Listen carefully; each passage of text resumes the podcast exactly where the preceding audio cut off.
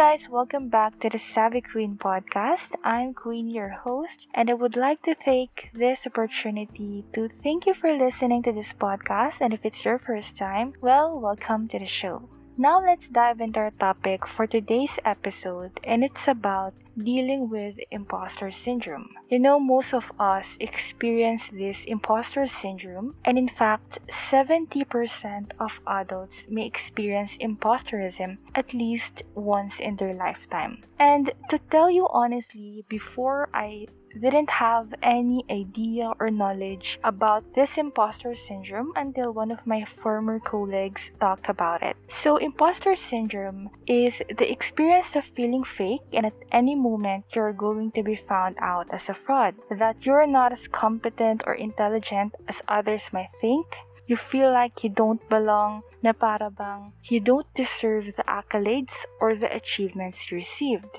And some of the common symptoms of imposter syndrome are fear, self doubt, perfectionism, and even sabotaging your success. And you know, I go through the same thing, and it's really hard to deal with before it became worse when I also experience anxiety. And I choose not to talk about how I feel to others before because I think ako lang yung nakakaranas nito and I'm the only one thinking that way. And those thoughts nag in my head over and over again. In that moment when my coworker discussed things about this imposter syndrome, that very moment I gained the courage and the confidence to share and speak up about the experience I have because I always struggle in silence.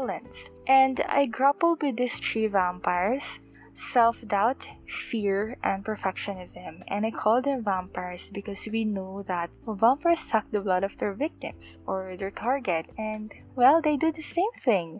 They suck our happiness, peace of mind, energy, attention, and even our time. Before, I always doubt my skills and competency. For example, whenever someone complimented me because of my output or work performance, I feel that I don't deserve that commendation. Also, I'm a perfectionist. I'm into creating a specific standard where I feel na, wait, kailangan ibigay ko yung 100% ko. Because if I don't, I'll start to feel inefficient, I become anxious, and upset about myself. And I bumped into this article that states that psychologists Pauline Rose Clance and Suzanne Imes, so they are the psychologists who discovered this imposter syndrome and they believed that the imposter mentality is developed from factors that include gender stereotypes, early family dynamics, or yung mga family expectation, culture, and attribution style. And this imposter syndrome, the thing is, we can't get rid of it completely, but we can address it, we can overcome it. And if you're listening right now and you're going through the same thing as I do, know that you're not alone. And it's a great relief knowing that you're not alone in this journey, and this imposter syndrome is actually common. So, with that, I want to share the things or the habits that help me to deal with this imposter syndrome. But note that I'm still work in progress, but these things work for me and I'm praying na mag-work din sa inyo. The first one is you have to talk about it. Share your feelings with your trusted friends or loved ones. You know, I have a friend, her name is Kim. Hi, Kim, if you're listening. And I always share with her my feelings, my struggles, and every time I open up to her, I always feel her sincerity. She listens without condemnation or judgment. That's why I'm really blessed to have her as my friend. Because sharing your story helps you realize na hindi ka pala nag-iisa in feeling this way. And it's actually great to know that others have been in a similar situation or struggles and they surpassed it. So kung kaya nila, kaya mo din. The second one is stop comparing yourself to others. You know, comparison is a thief of joy. And comparing is like asking yourself to feel bad about your achievements or even in your life. Hindi ba natin napapansin na, na parang we get so caught up in what everyone else is getting or achieving that we forget to recognize what we're getting ourselves? Because at the end of the day, the only person you should try to be better than is the person you were yesterday. So always practice gratitude, self love, have an abundance mindset, and focus on yourself, especially on your growth. The third one is limit the use of social media. We all know the good or the positive impact of social media, but there are always two sides of the coin, which is the negative aspect that can fuel anxiety, depression, and can trigger imposter syndrome. So, what I do is I reduce my time online. I stop checking my phone right after waking up.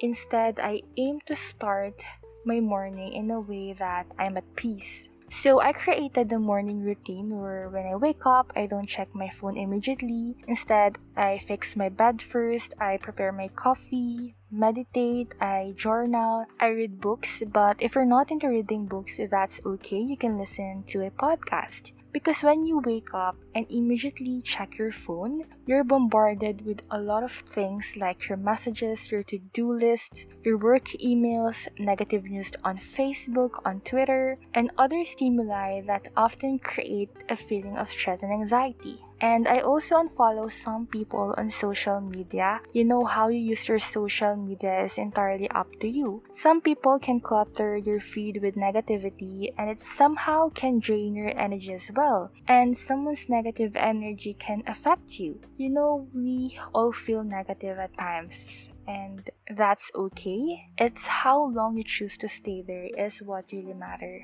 And always remember that energy is contagious, and you have to ask yourself whose energy are you catching? Is this person's energy a negative or a positive one? The fourth one is process your emotions. I make it a habit that every time I start to feel emotional or overwhelmed or even in doubt, I always try to process my emotions and find what triggers me in feeling that way. So it's about dealing with your emotion in a healthy and productive way. I will not be going to dive further into this. I will create a separate episode about processing our emotions. But personally, I love journaling and it's one of my ways to process my emotion because if I'm too emotional, I tend to be clouded with a lot of negative thoughts that lead to distorted thinking. So, journaling is like you're listening or paying attention to what's going on within yourself. It's about teaching you about the triggers and it can also enhance your self awareness as well. The fifth and the last one is pray. You know, prayer is so powerful. So always ask God for guidance, protection, and even wisdom, and let God control the things that you can't control. You know, I listened to this podcast episode of Miss Karen Davila where she interviewed Sir Bo Sanchez, and I still vividly remember the favorite lines that Sir Bo Sanchez said. He said that when we try to trespass that boundary between what we can control and cannot control, once we break that boundary, that's when we have anxiety. And sa last part, may sinabi pa siya na you are totally, completely, and perfectly loved. You know, it's so powerful, and I totally agree with that. We should respect that boundary and let God control the things that we cannot control. Always know that there is this God who loves you, who cares for you, who is bigger than your doubt, your fear, and struggles. Remember that you are smart, you are capable, you are talented, and you're totally, completely, and perfectly loved. That's it, and I hope you learned something from today's episode. If you have any comments or suggestion, you can follow us on our Instagram account. It's the Savvy Queen Podcast. Again, thanks for listening, and I will talk to you on my next podcast episode. Bye.